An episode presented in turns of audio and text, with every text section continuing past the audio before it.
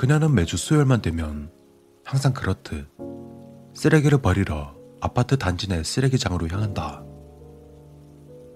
물론 쓰레기를 버리는 목적이 주가 되겠지만 하루를 바쁜 일상에 찌들어 살아야 하는 세일즈 우먼으로선 수요일 밤의 하늘만큼 안식을 주는 대상 또한 없기에 그녀는 웬만하면 이날만큼은 가벼운 걸음으로 밤하늘을 보러 나간다. 그날도 역시 하루의 요독을 풀기 위해 쓰레기장으로 향하는 중이었다.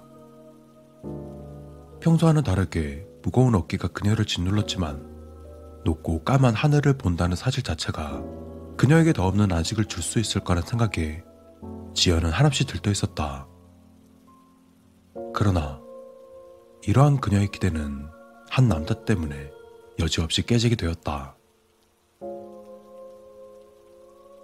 처음부터 그 남자가 지연의 신경을 건드린 것은 아니었다. 그 남자는 그저 체력을 쓸 곳이 없어 무턱대고 아파트 단지를 뱅글뱅글 도는 무식한 남자처럼 보였다. 그리고 그녀 또한 남자에게 모두 신경 쓸 만큼, 아니, 그런 남자들에게 관심을 끌 만큼 그녀는 이쁘지도 그렇다고 남다른 매력이 있지도 않았던 터였다. 그러나 그녀가 쓰레기장까지 도착하는 그 잠시 동안 그 남자는 그녀와 총 다섯 번을 마주쳤고 그때마다 그 남자가 지연을 기분 나쁜 듯이 쳐다보는 탓에 그녀 역시 그 남자의 존재가 영 달갑지 않게 되어버린 것이었다.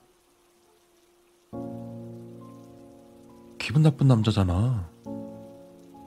내 즐거운 수요일 밤이 저런 짐승 같은 남자 때문에 망가져야 하다니.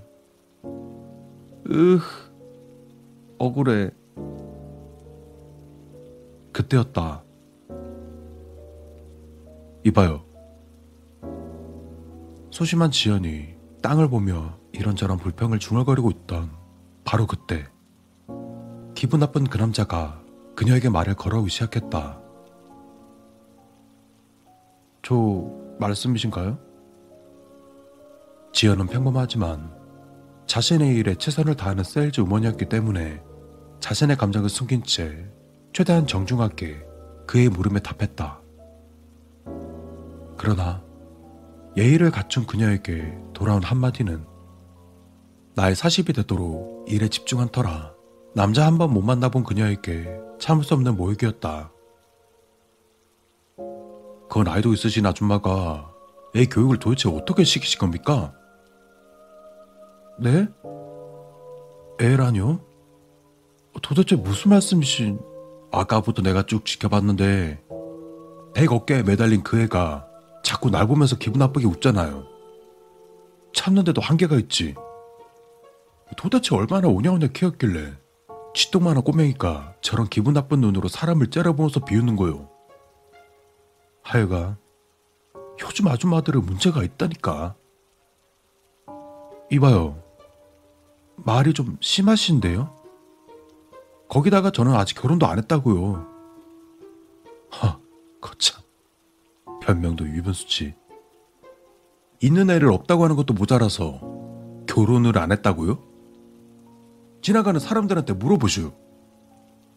대꼴이 집에서 찌개 끓이다 나온 애 셋 딸린 아줌마 같은지 파릇파릇한 천하 같은지 아,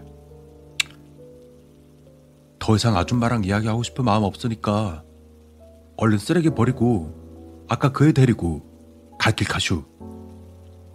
그 꼬맹이는 금세 어디로 튀어간 건지 참 재수가 없으려니까.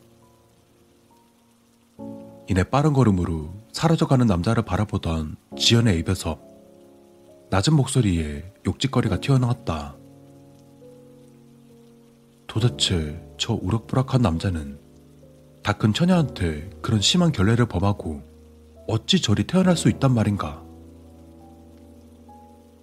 그녀는 엘리트한 자신이 참아야 한다며 속을 진정시켰지만 상당한 굴욕감이 그녀를 짓누르는 것은 어쩔 수 없었다. 즐거운 수요일 하늘에서 느꼈던 평온함은 이미 온데간데 없었다. 애라고? 도대체 무슨 애라는 거야? 그리고 뭐? 아줌마? 하, 참. 지는 무슨 장동건 빰짝이 생긴 줄 아나. 그녀는 주위에 아이가 있는지 살펴보았지만 주위는 설사 아이가 있다고 하더라도 찾아내기 어려울 만큼의 칠흑 같은 어둠만이 도사리고 있을 뿐이었다. 그녀는 잠깐의 한계를 느끼고 몸을 움츠러들었으나 이내 자신의 이런 모습을 그 남자가 보면서 비웃을 수도 있다는 생각에 짐짓 태어난 척하며 쓰레기장을 향해 성큼성큼 걸음을 옮기기 시작했다. 쓰레기장에 도착하자 그녀는 쓰레기를 버리는 둥 마는 둥 휙 집어 던지고서는 바로 뒤돌아서 집을 향해 빠른 걸음으로 걸어갔다. 하늘을 볼 마음 따위는 살아버린 지 오래인 데다가 시간을 지체하다간 그 미친놈을 또 볼 것만 같던 생각이 들어 빠른 걸음으로 돌아가려는 참이었다. 가뜩이나 무겁던 어깨가 그녀가 느낀 구력감만큼 묵직하게 허리를 누르는 것 같았다. 당신 같은 남자들 때문에 나 같은 사람들이 늙은 거야. 치들은 뭐 잘난 줄 알아? 별꼴이야.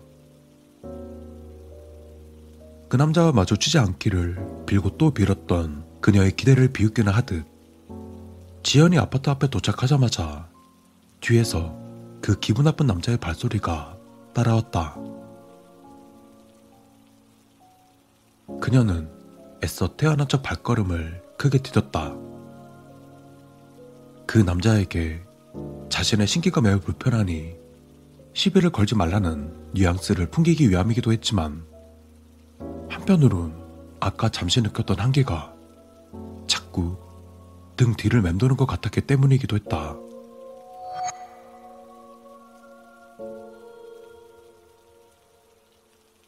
그 남자 역시 더 이상 지연과는 얽히기 싫었는지 조용히 그녀의 뒤를 가로질러 뛰어갔고 지연은 약간의 안도감을 느끼며 엘리베이터로 걸어갔던 바로 그 순간이었다. 툭 내뱉는 듯한 그 남자의 한마디는 지연의 뒷덜미를 기분 나쁘게 움켜쥐고 있던 일말의 한계를 자극하기에 충분했다. 거참. 아, 저렇게 뒤에 꼬마애를 떡하니 업고 가면서 뭐? 애가 없어? 어이가 없구만. 무거웠던 어깨가 그녀의 발걸음을 더욱 짓누르는 지금 이 순간. 엘리베이터로 타야 하는지 그대로 뛰어가야 하는지 진지하게 고민하는 지연이었다.